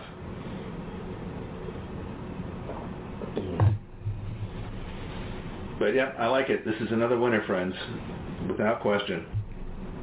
I'm liking it a little bit more over time, to tell you the truth. I like it better now than I think I did an hour ago. And what would you say the difference is in terms of like the taste or the effect on your palate now versus at that previous hour? So What changed? what I'm personally noticing is it it almost did like the opposite of what the other two did, which was come forward with that sweeter taste and then have it kind of get mellower or drier over time. This one started out I the tannins I think were Yeah. really forward for me Too acidic at first. at first. You're saying, okay. Yeah, maybe, yeah, for my palate. And then as time has gone by, the flavor has become more complex to me. And I'm tasting more of the fruity stuff kind of behind all of that dryness. And You're all getting more of that a blueberry. little bit, yeah. Like that last tip I just took was really sweet around the edges of my tongue. Interesting. Yeah. Very interesting. So, Now, for what that's worth. well, that's the fun thing about like uh, about having a glass of wine, right? Is it's like it it does change over time, right? It's not like it's consistent the entire time. Right. right? You listen to, you know, a cut of music, Mm. right? It's the same pretty much all the time, even if different speakers are involved. It's the same thing. But uh, but wine evolves, Mhm. and it evolves as long as the longer it's exposed to the air, and you get more familiar with it, and it changes a little bit. It's, it's you're kind of going on a little bit of a journey with a bottle of wine, Mhm. which is wild. That's the thing that fascinates me is it's uh, it feels like something that is right on that line between science and art. Oh God, completely. Yeah, absolutely. Yeah. Absolutely. I think it's the same for any any type of alcohol Yeah. that's produced. I think it's the same way, especially like you know you hang out with like brewers, right? Oh my God, it's uh, it's definitely craft. Like it's like ferocious craft, Mm-hmm. right? But there's also a lot of just personality and art that goes in there. Mm-hmm. Yeah. For being able to do that. So personal that's- choice of the person making it, and yeah. yeah, so you know, it's like I lean this way, and I think it would be really cool if we did this, right? And it's experimentation. It's Mhm. science, Yeah. and a lot of science is experimentation, right? Trying to see fail what a happens. hundred times. Yeah, before I you- think it would be really cool if we did this. I mean, there's crazy things they add to beer, right? I mean, all kinds of nonsense. Yeah. Like, I see people add like Snickers bars to ales, right? Right. And, you know, all kinds of nonsense, chocolate stouts, and Right. things. It's just crazy. See how it turns out. Uh, you know, don't, don't quite go down the, but I think every now and then, probably, my guess is that folks will occasionally add something unusual to the winemaking process that just never gets revealed. Mm. Like, oh, this is my thing. I'm going to put this in here. We'll see what happens. If Mhm. anyone notices, probably won't. But you know, no harm, no foul. So who knows what secrets may lie Mhm. within uh, these various. Uh,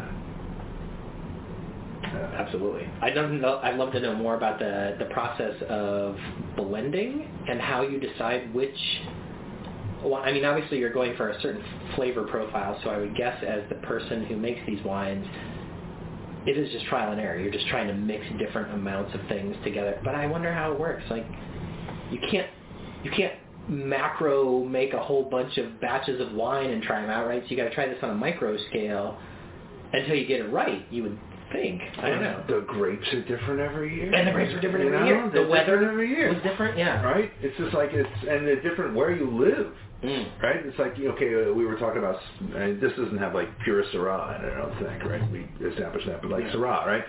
Incredible incredible grape varietal. I mean, Syrah's just out of control. It's so great, right? But it's going to be different in France, in like the Rhone where it comes from. It's going to be different in California, and then in Australia, it's not even called Syrah. It's called Shiraz, right?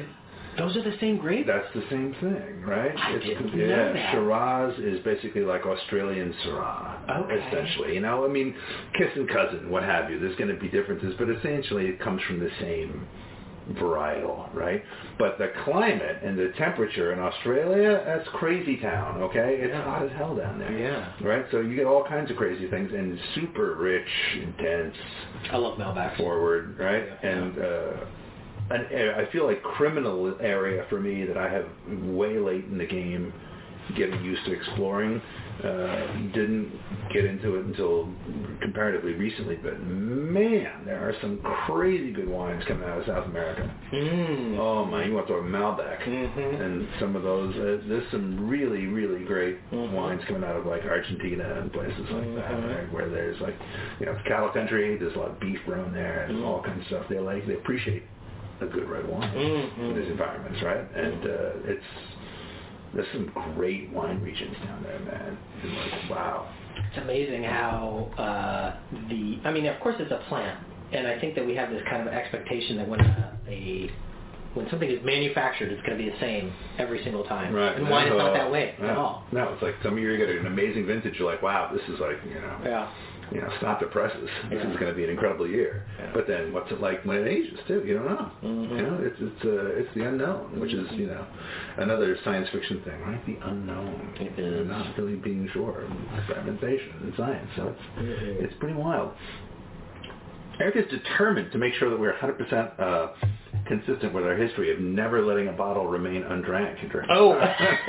Maybe I, apparently I'm He liking is this. wine. Dedicated. Yeah, I guess It's like I'm- he's like I didn't like it at first. He said, I'm liking it more and more. Uh, I would say because my uh, the speed with which I'm drinking this is definitely increasing. Um, "You're you're all the way. You're out of impulse speed now, man. You're up to at least warp four. to work four speed here. I just love the way this bottle looks. So we're we're pouring the very last little bit of wine here, and the bottle just with its 100% clear glass. I was wondering what it was going to look like once it was empty. It's making all sorts of interesting patterns as light refracts through. it. Truly, truly, and bizarrely, I don't know if this is a glass or what. Boy, you hear that? That's glass. That is definitely glass, no question. But I mean, I'm like anybody else, right? A, dr- you know, when you pour wine, don't you just normally dribble a little bit? A little bit. Everyone, I don't. Do you see any red on this table? It's a white table. What happened with this? Maybe this bottle is a more efficient pourer than most wine bottles. Maybe it's something to do with the lip. I Could don't be. know on there, but but man, it's like not a drop spilled Not a drop on the and- edge of the bottle or If there was potential for that to happen here, it would be all over the place. But no, none. Incredible. So it's just an odd observation. Because if there's anything that's a unifying theme for Eric and I getting together, it's odd observations. we noticed things. that seems to always be the deal, right? Yeah, it's true. All right. Sweet. I like it. yeah, this is a good one. Well, uh, like you said, we've, we're three for three Yeah. uh, so far. Um, two relatively like loud wines. Even the white was kind of loud, right? Yeah. Oh, that was you know I was uh, that I mean, was the good great. way, I the very really best liked way, that a but- lot. I was just yeah. like that surprised me. I was like, oh, I'm gonna be like, oh, the white wine, okay, whatever. I was kind of expecting to have such a you know, I didn't expect to be as involved and engaged in that one as I was. And it was terrific. It was really a good reminder of, Mm-hmm. of you know, so my hope is that we can have a similar experience with the Andorian Chardonnay. Mm-hmm. Right? Now, is it when you say blue, is it actually blue? So Or the what I- bottle is blue. No, so what I, I tested this the other day. So I took the bottle and I kind of turned it sideways so that the little bit of air that was at the Ah. top bubbled its way towards the bottom of the bottle. glass. It is not the glass. It is 100% the wine. What? The glass is clear. 100% clear. You're kidding. No. So I don't know if they just added food coloring or if they added blueberries or what they did, but it So that's a whole thing. The That's- that's- wine is oh, we're actually gonna have to good. look into this before.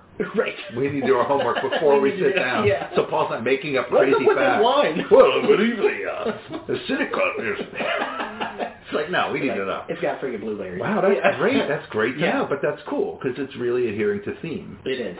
It is. And I was a little worried that it was just going to be the bottle, but no, it is absolutely the wine itself. Wow, that is crazy. Yeah.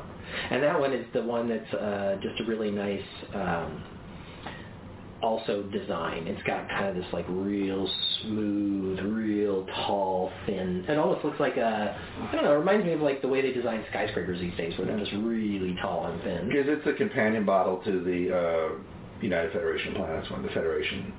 No, Isn't it? uh, no, th- no. You're thinking of the so the old vine zin and Oh, the Old Vine the Zin Cabernet is the Sau- one or that's- the uh, Sauvignon Blanc. The Sauvignon That's Blanc that we what- had okay. last week were the companion. Okay, yeah, I'm getting it because I'm not looking at them, so I'm like. Yeah, this one's like a circular bottle, and it just is more rather than having those other ones have that inverted shape that kind of is small at the bottom and large at the top. Got it. this literally tapers way up like a tall skyscraper. Yeah. Okay, So very cool. should be interesting. Yeah.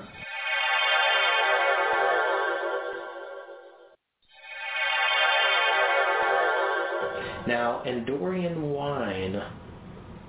How do you grow grapes on an ice planet again? Well, they are an ice planet, aren't they? They're like an ice moon. Yeah. Yeah. Yeah. Yeah, I don't know. My Andorian knowledge is a little sketchy, brother. I have to admit, right? Well, the problem is that uh, Andorian lore was really only developed in Enterprise at all, right? I mean, eh, TNG completely ignored. There was one Andorian in TNG, and it was in the episode. It wasn't even a real Oh, what a Andorian. great question. Oh, yeah. So yeah, there you go. There's your trivia. What's the one time that an Andorian appears in TNG? Oh God, I And I don't know if think- I can answer that. It's I- terrible. I can give you a hint in that it's not really an Andorian appearing, um, but it has more to do with another character, and I'll even go further, that's related to Data. Literally related. like lore or his Lol. fa- lol. Oh, there's one of the optional bodies. Yes. That were put on. Uh, That's wow, right. and that's the only The time. only time an Andorian shows What? up in TNG. Yeah. Oh my. Which is why goodness. that Andorian looks so much weirder. It's got like this big head that's got like white hair all over it, and the antenna Yeah, stick out in Oh, yeah. a weird way. So anyway, Enterprise and Shran and his whole gang of dudes is really the only place that Andorians are developed at all in Star Trek. I mean, aside from like Journey to Babel, where they, you know, Yeah, because I'm first old show up. school, Yeah. right? I mean, I always like I love all of the franchises, but I always, you know, Yeah. you never forget your first love, right? Right. So I always gravitate back to, Yeah. you know, original series, Yeah. pretty much. Without sorry, young folk, but But in Enterprise, I mean, you get like the Ushan Yeah. ceremonies, and like you get all ki- a little bit more Andorian Yeah. culture. But uh, I remember the the actors that they cast, Uh-huh. right, to play the Andorians. On uh, they were top dollar. They were Mm-hmm. Oh, great. yeah. Like Reggie Nalder. Do you know Reggie Nalder? Mm. Right. He was a really creepy character actor. I don't know if he was uh, Romanian or what his background is, but he was just always like your go-to guy for like the creepiest looking dude, right? And he was like the the more senior, you know, kind of uh, background, uh, like like the smarter uh, of the Andorians and Judy DeBabel, right? But if you remember Salem's Lot, Yeah, sure. okay, the when you finally get a look at the master vampire, like Mr. Barlow, Mm. that's Reggie Okay, Alder, dude. sure, he was yeah, great. He was okay. just like super, super creepy looking. I think he like played like 95 different villains on Mission Impossible, right? He Oh was- my gosh. He was always on that show. Oh, that's so cool. Yeah, so so good stuff. Well, mm-hmm. I have to do a little uh, Andorian research, perhaps. Watch some uh, some good Enterprise. I haven't watched an Enterprise episode in a long time. You know, it's one of those series that I think a lot of people still kind of rip on, and, but when I go back and watch it, it has enough good stuff in there that I really consider it legit. Like, did they draw some plot uh, lines a little too long? Yes. You know, should there have been a fifth season to really close everything up? Yes. Yeah, because I I remember the last season. I felt like they were really getting going. And then they had that awful, awful ending, which is the absolute worst Yeah. closing episode of any Star Trek show ever. Yeah, it, Yeah. it's it's uh, That was awful. You know, But I'm telling it's, you, it's there's rough getting past that theme song, man. That was that was a that was the thing a lot of folks had. I think that was a killer for a lot of folks who were like, I can't, you know, it's just like. I've talked about that on the show about how I think there there are expectations for Star Trek and you are trying to set a mood right from the beginning, and even something as simple as the theme song can really affect that, right? Yeah. And and the thing is, is that the graphics during the opening credits of Enterprise are almost flawless. They show the evolution of space travel. It's of documentarian humanity. like, and it's cool. It's so cool. Yeah. Like it's just, now imagine if it had a better soundtrack, Yeah, right? you, you want like a Jerry Goldsmith kind of symphonic so thing, somebody right? like that, yeah. Just, but like, uh, you know, and even say what you will, I'm sure the people involved had the best of intentions. But man, does it sound dated now? yeah. I mean, it's just like whoa. It does. It's it's. you It know. sounds like when my daughter hears that theme song, she says, "Is that from the '80s?" and that just goes to show you, right? It's 20 years. Like she thinks it's 20 years older than it is. It's it's Yeah. it's but it's just like I think it was off-putting to a lot of people, right? It's like if you are going on a blind date with somebody, you meet them and they have a really obnoxious laugh. You know, and it's really like, you know, one of those kind. Of, you're like, oh man, I'm sorry, I gotta have to check. I just can't go Phone was through over it." before it began. Yeah, I don't see the potential here. I gotta go, and you could be missing out on something great. But it's just like it's a, Right. The record needle Right. sorry, records were this thing they used to have where you, you know. Oh, see the, the, the actually the years of they're coming back though. Oh, They are. They are They are. coming Yeah, back. so absolutely. you know, I mean, they're big. Mm-hmm. vintage vinyl friends, but you know the. You're like oh, Yeah. but yeah, it was it was painful. It was just that that was a, that was the thing. But I, I don't have the venom for that show. A lot of people do. Mm-hmm. I I seek that fondness for just about all of Star Trek. Mm-hmm. You know, um, for me, it's just like the one I think is still like the the one that doesn't get enough props. The animated series. Yeah. They Yeah. did some great stuff on that. They did some great stuff on that, and you know we've talked about yesteryear before, which is just one of the best Oh yeah. like hands down episodes of Star Trek, no matter what type of Star Trek ever. Um, but there's some other great ones. But wouldn't you like? So let's go back to let's go back to the animated series a little bit. So we've talked about this on the show. Let me ask you a question. Where do you think 50 foot tall Spock is these days? Oh man. what kind Wow, you really does the phrase sucker punch mean anything to you? Jeez. I am not prepared to answer that I question. just to me I love that because you know he's still out there. You're somewhere. He is. Yeah. He's still out there. And I just wonder if he's like doing his own thing or if he's still hanging out with the giant dudes or The next time someone asks uh, to do a Pacific Rim sequel, I Right. think we should bring him in and we have him. fifty foot Spock Yes. versus the kaiju. I love Yeah, it. exactly. He's Yeah. on the side of the uh, the Jaegers, Yeah. right? And Yeah. let's just go down that road because let's keep it size appropriate, right? Doesn't even need a pilot. Yeah. Nor two. Yeah. now you got me thinking of like old uh, old Japanese monster movies I grew up with. Um, I don't know if you know War of the Gargantuas. Oh no I don't. Uh, yeah, that is not one that rings true with me. yeah. It's it's it's wonderfully awful genius. It is great. It's it's so good. Okay. Uh, I would I'd love to be. Uh, I'm sure there's folks listening who know War of the Gargantuas, right? It's from, from the Toho Godzilla era of like the late 60s, early 70s. Yeah. It's just like everyone is dudes in suits, Yeah. right? We're not doing any CG. It's like, okay, you're dudes in You don't suits. need it. No, and you're fighting and you're horrible monsters and it's great. Yeah. So just trust me. At some point, I will check that one. at out. some point, yeah, when you're like, it's two in the morning for some reason, Eric can't sleep because you know whatever. He's like, I don't know, just you know. I did see I think you should expect uh, an unsolicited YouTube clip to come your way at some point. I think I'll, I'll I get love you. that idea. I'll get you in that way. I love, I love that idea.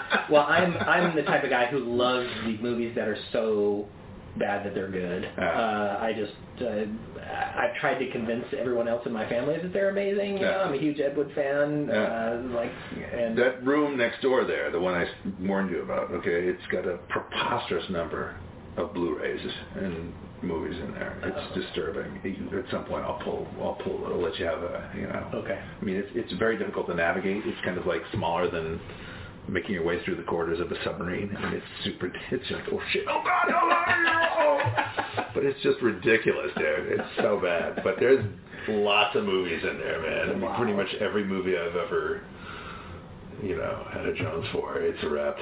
That it's in is there awesome. somewhere. So I that's, love it. Mm-hmm. that's bad. But I like it. What are you going to do? I know plenty of our listeners are the same way. I suspect listeners to this show, if you ask them, have prodigious movie and TV uh, collections I would bet. uh, in their home video area. And and perhaps it's something about friends of mine. I have another friend uh, who is really into Transformers. Hmm.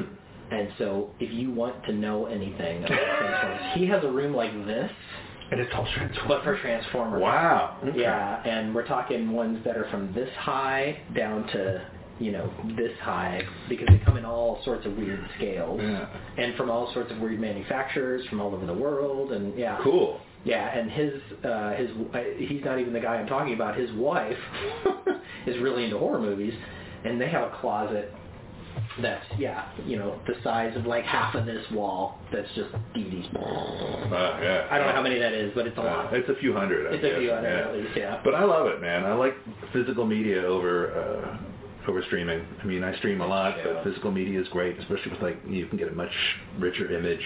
You And when, know. the, and when the internet goes down, you still got you can still watch it. You know. That's all right. I'm, I'm, yeah, I don't care what platform you show me. You show me like your 4K digitized streaming image, and then I slam in a, a 4K disc.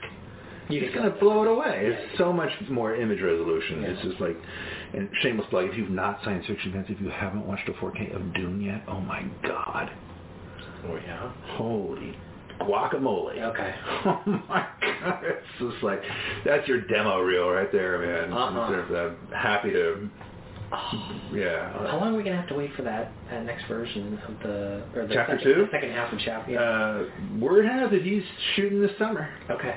Yeah, I mean they got the green light and Okay. everyone's you know pre-committed. It sounds like so. I think they're, from what I understand, and big knock wood. Looks like the pandemic's finally winding down. You know, so barring anything crazy that happens, uh, please be careful during spring break, friends out there, so we don't take two giant steps back. But it sounds like uh, he's he's. I mean, they got the release date locked. I mean, Oh, he's- do they? Yeah. He's, Oh, okay. You know, kind of uh, shameless, embarrassing confession, I like that movie so much, right? I on the flight back from this New York trip, right, to the funeral we had to go to. It's like uh, I didn't have any headphones with me, all right, at all. You know, Anthony's over there in his seat watching his thing, right? And I'm like, all right, well, you know, I'm not gonna pay 50 bucks for Wi-Fi. It's like I'm gonna watch the free whatever movies on the back of the headrest. And I'm like, okay, what do they have subtitles for? Because I don't have headphones. Right? You watched that whole movie. I watched the entire for like the eighteenth time. I watched Dune again with the subtitles, which is You're actually in the- really, which is cool to do because it's like you don't have the music or the audio to distract you. You're just focusing on the shot composition and the editing, which is a really interesting exercise to go through. I mean, this unfortunately the screen is the size of a piece of toast, but like you know, but you're really getting a chance to like just Yeah. there, right? I can imagine that, like especially if you've seen it multiple times and you kind of already have a concept of where it's going. That would be a fun way to watch. And it. I freaking love that movie. Every time I see it, it's better than the last. I get something else out of it. Right? Something How did they do that? How did they like finally interpret the thing correctly? Uh, one cat's vision, man. Yeah. And and real and I think he really embraced fealty to the uh, source material. Yeah. And he knew how to compress and tell a story with economy. Mm-hmm. Right. So he didn't like repeat himself or do a bunch of nonsense. Like, Mhm.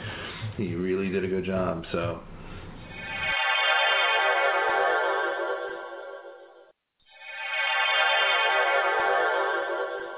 So, what do you like to read? Let me ask you that. I'm gonna be selfish. What do you like to read?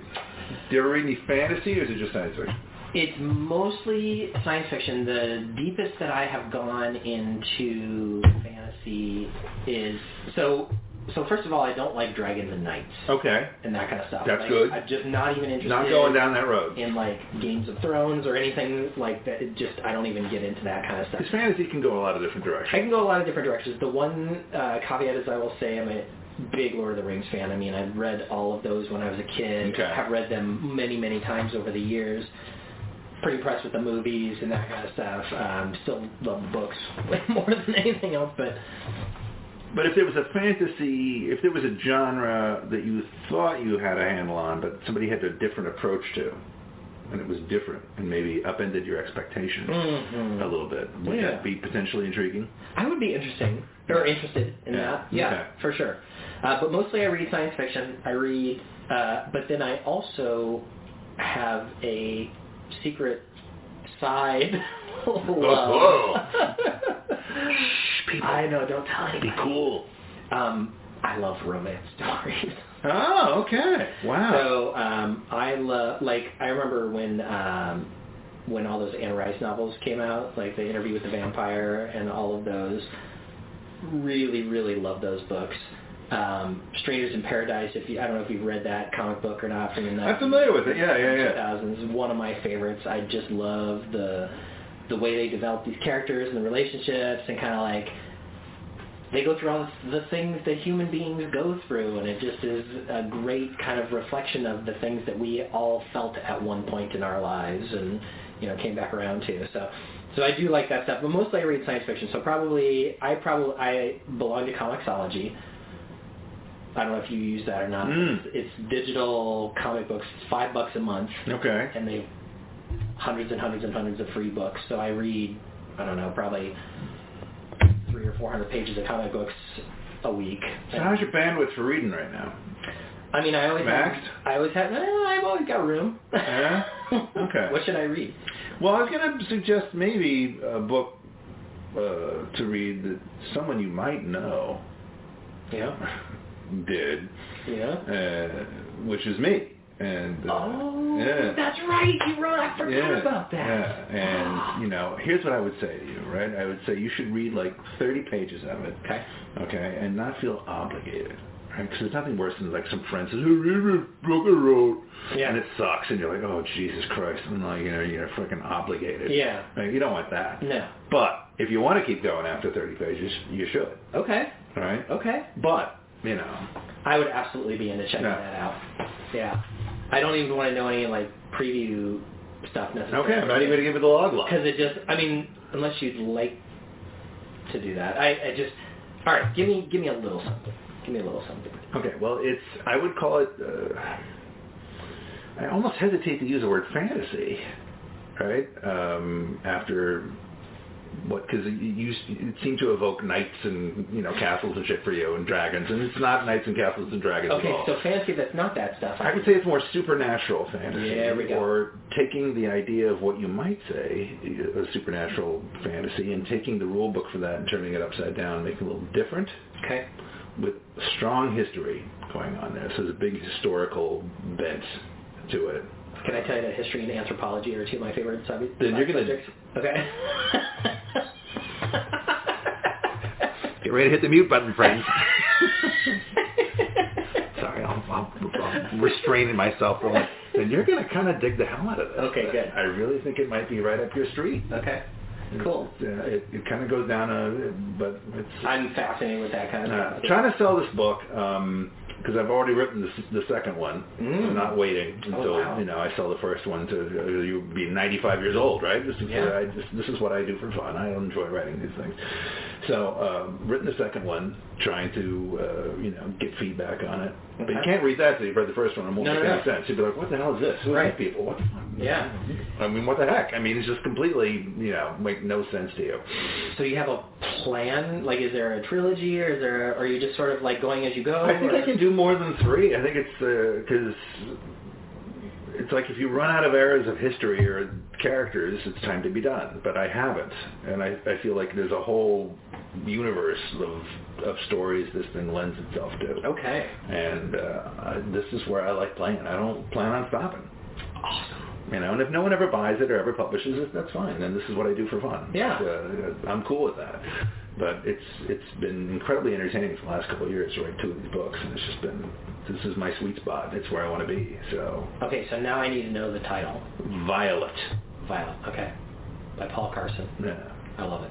Okay. So Yes, please. That's what you get. Okay. Please forward me a copy. I will at least read 30 pages, and then if I feel like it deserves it, I'll keep going. yeah, I suspect you'll be. It sounds like yeah, I will. I, think you'll be okay. I might even give you like a if you know just get to this page. Yeah, right. Like, right. It might be beyond thirty pages, but Yeah, it's like that's fine. just get to here. Okay. Because then I don't think you're turning back. I think Okay. you're done. Good. So. Good, good. But good lord, navigating the world of publishing is just I can't even imagine. And I mean, I you know, I keep hearing these Mm. things like, oh, you can self-publish now, but what does that even mean? I, I don't know. It's just it, uh, You still I'm have sure to get there's the all word kinds out. of ways going about it, but I'm kind of old school as I keep repeating over and over again, and I'm learning, you know, to find a balance between what works the old ways and the new ways, but, Mm-hmm. you know, I want to be in a bookstore on a shelf Yeah. and a physical copy Yeah. of said book, you know, but I don't know if I necessarily want to commit everything to Amazon either Sure. because I know that's an option, and I don't really want to self-publish because I'm like I want to feel like I, you know, Yeah. earned You're it. out there, right? Like they want it, Right. You know, and I think it's pretty ridiculously commercial. So, okay. you know, I think. I'm super excited to read it. I really am. No. Yeah. Yeah. If me, I'd be like, eh, you know, I write the story I want to read that no one's making. Mhm. Right? This is the movie I want that no one's making or TV series or whatever. And it's just, That's no one else amazing. is doing this, so I need it. So it's like if I want to see the story, I got to write it myself. That's right, and that is what is amazing to me because people like you can actually organize all that stuff in their head and put it down on paper, which is something that I do not have the skill for. It's just not in my. It would take me so much effort to just parse it all out, what's going on in my head. You know? Yeah, Uh, it's it's a fun exercise, Yeah. right? But I like crossword puzzles, so it's like the same kind of thing. Yeah. It's like you basically are just sort of mapping this whole thing out, Yeah. creating this thing, and it takes on a life of its own, where they do the characters start doing stuff you didn't plan, Mhm. which is really fun when you get down that street. It's like, Yeah. okay, didn't think don't know where that came from, but but we seem to be going down that road, so there you go. So pretty wild. Awesome. All right. All right. I'm definitely reading it. Like how I just sort of shoehorned that into your life there with no permission. It's like. uh, I'm 100% okay with that because I read, like I said, I read hundreds of pages a week, uh, like between novels and comic books and stuff, and I'm always, and the thing is, is like when, so I'm also a musician, and I listen to a ton, a ton of music, and I am almost always seeking out something new. I'm Okay. a huge consumer, right? I'm just Okay, like, good. I, I always want the latest and the greatest and the newest and something I haven't heard before, and um, something that's interesting or technically Okay. cool, or, yeah, so, Well, if I thought it was even remotely potentially boring, I wouldn't even. yeah, I just think it is the other way. absolutely. Yeah. So I think it's it's super entertaining and fun. Awesome. So hopefully you'll see. But uh, you know, if you don't, you won't. Yeah. So I'm not worried. Sounds like a uh, Trek talking review to me. But it has nothing to do. It has nothing to do with Star Trek, though. Don't care. Oh, really? well, we're and beyond. Is it science fiction? Oh, okay. Uh, there, well, it's weird. It's you like said fantasy. it's got supernatural horror elements to it. Okay. But my approach to it has been to give everything a like scientific basis. Oh, yes. It's like stuff in the past that you might have said, oh, this is just through, you know, whatever supernatural thing. I try to create like there's a scientifically plausible reason for Yes. it. So it's like a scientific sci-fi background to the horror, Love it. which is, you know, we were talking about the thing Yeah. before, right? It's Yeah. just like that's to me the, you know, I, I love the thing tremendously because it's super, super, super horror Mm-hmm. but it comes from like a you know sci-fi background. And if you haven't sat down and watched that, dude, It's got to be done. yeah, you got a Blu-ray player? I do. Yeah, Yeah. We're gonna we're gonna fix that. Okay. we're gonna fix that soon. All right, cool. I don't know, we're gonna talk- I'm gonna force everything on Eric this month. It's okay. I have a lot of stuff that I have left to consume, so you know. Yeah, but it's great. Uh, I still have like terrible memories of seeing the thing in the theater for the first time. 1982, Mhm. uh, really cold December evening, Mm. I believe, if I remember correctly, when it came out. I was like, oh. Left you with a little bit of a, a scar, did it? Yeah. The best. When you're Can I tell- totally when you're totally unprepared for what a movie's gonna do to you and it just like wreaks havoc. It's like, yep, that's the thing. Amazing. I have a movie like that for myself, uh, and of course I'm a little, you know, I, I'm 10 years or so newer uh, Yeah, right. than you are. Um, the Reanimator.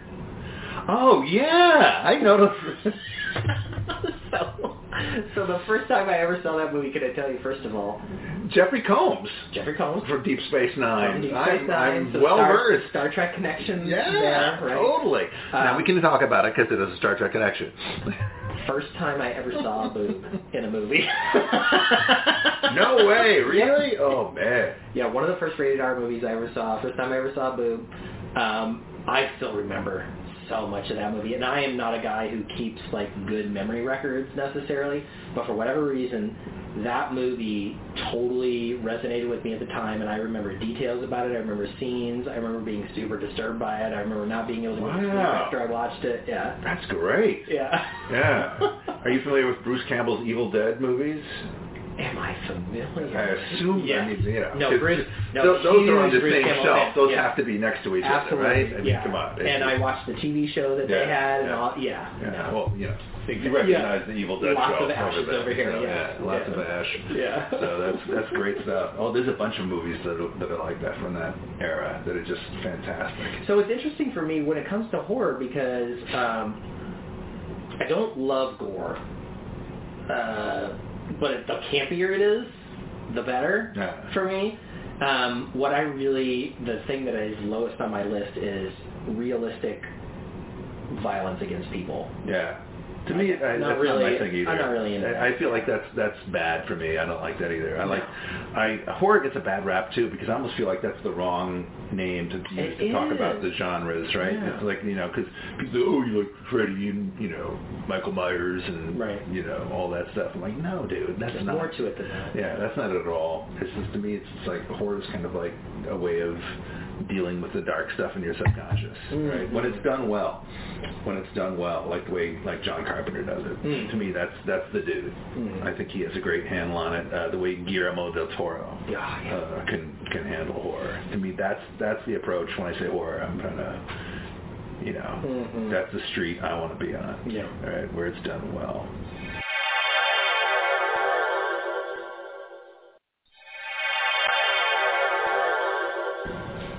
Well, I think this is a big success. I think so too. Uh, we're getting down to the end here. Uh, the wine has definitely changed uh, a little bit over time. I don't know. What's your take on how it's changed over time? Yeah, I feel if anything, it's uh, the structure of it's been really consistent. For me, it hasn't changed a tremendous amount. Yeah. I- make sure I'm being clear about what I speak. Um, yeah, I think if anything, it uh, some of the things have subdued themselves a little bit. Uh, but I feel it's just really solid structure. It's really consistent. I'm still getting those, that nice hint of berry to it that I like, that, that blueberry flavor, um, but not pronounced over berry. And It's not something that you feel is like, you know, too sweet. It's solid, right? It's got that nice richness to it.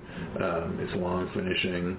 It's hearty. It's Mm-hmm. velvety. It's got depth to it. And, uh, and to me and and pleasantly dry you know in all the right ways so i, I like it it's a good structure holds up really well Well, uh, we have been lucky so far to enjoy three very excellent wines. Next week we'll be trying out the uh, Andorian Blue Chardonnay. can you hook us up with some 70 degree weather to work up with that I will do my. is there anything you can absolute do best. that'd be great Uh, yeah I, ha- I do want to look ahead because I know we've got a rainy week coming up. I don't know what next weekend looks like though, but uh, whatever i'm you know, Either way, we'll be fine We'll They, put on the they heat do lamp. live on a nice planet, so it's That's like we, right. we have to sort of evolve, We're gonna right? drink Chardonnay We can adapt. on That's a nice fine. planet. yeah, we'll make it what what would it be like. So, so it sounds like you're gonna have to make sure this this wine is cold. Okay, I will do that. Yeah, I'll make so sure I refrigerate it. Stick it in the Uh, fridge.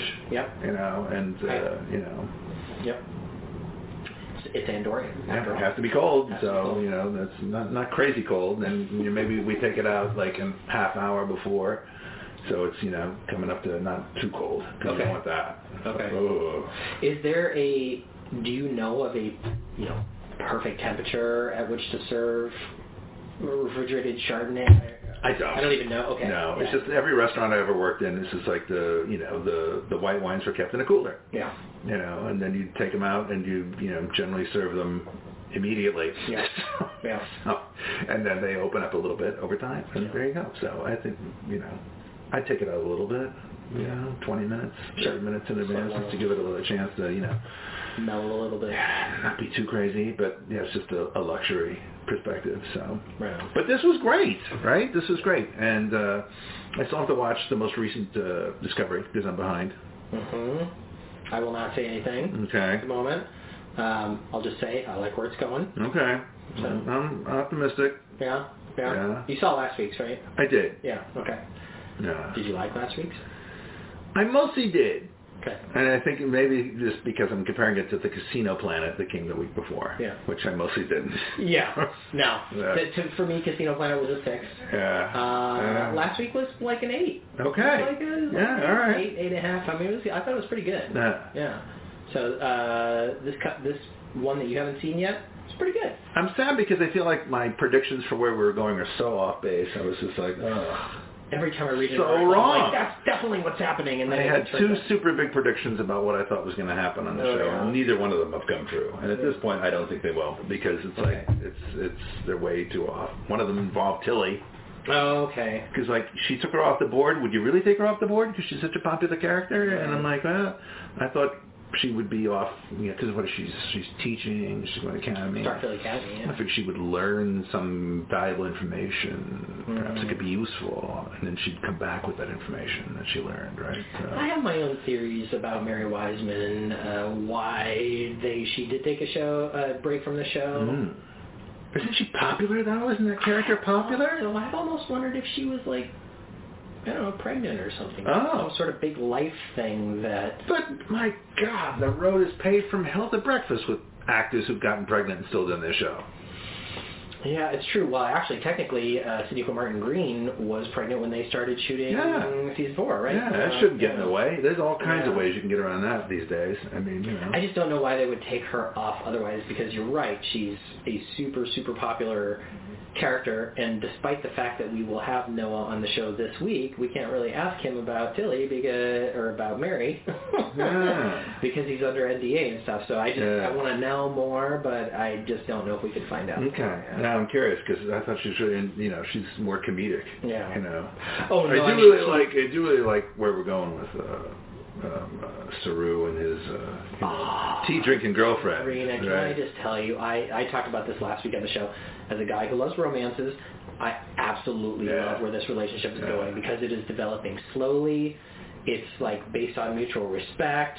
They call each other in times of need. Yeah. It just is like to me that's He's the, the emotional the friend. most beautiful way to develop He's a the relationship. emotional friend. So, yeah. yeah. Yeah. And he's like, can I get away with this? And someone says, yes, you can get away with Yeah. this. I'm your, you know, Yeah. well-adjusted male Culver's friend. like, listen, And I'm dude. like, you need to go for it, dude. It's like, what are you? What's wrong with you? That's right. You know, you need to let that kelpie and shit go. Like, That's right. Mom, It's like, let's do that.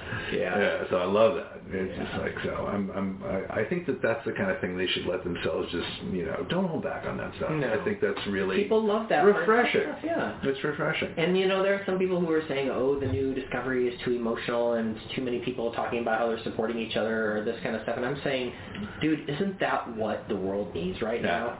Like, that to me is exactly what Discovery should be covering. Yeah, it's balance, right? Because sometimes when it seems like they're talking about it, you know, rather than doing it, it can seem a bit much, right? But they but, but demonstrate- then you look around and you're like, go back in the real world, you're like, oh, good God. Yeah. It's just like there's such little empathy sometimes. It's like we got to have, you know, some of that stuff. So Yeah. I think they continue to, you know, point towards the high road for things, which is what we should be doing. Absolutely. Well, I'm feeling a little guilty that I need to make sure that everything upstairs is Yeah. in good stead as Yeah. far as the family dynamics go, man. But this was delightful. Um, super excited to get to the next one. Um, it was fun to do a road show. It really was. It was fun to be here in your in your toy cave of amazingness, and thank you so much, Paul, Paul for all your you know uh, knowledge on the wines and just like I don't know. I just like hanging out with you too. Oh, well, thanks, man. Thanks. It's been fun. So Yeah. yeah, and I promise to provide some visual, uh, you know, uh, narration so you can see what this nonsense was like. People are wondering what this room's like. They need to see, get a glimpse. That's So amazing. We'll I'll get a help out couple. with that. We'll get a couple photos up on the website or something. Yeah. Sweet. Sounds good. Thank you so much, Paul. All right, man. Energized.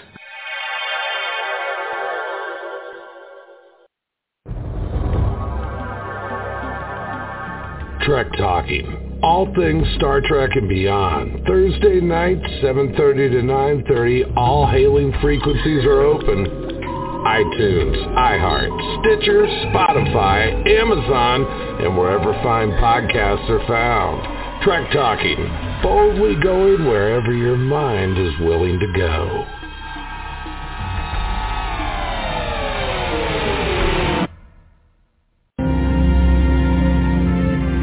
Let's see what's out there.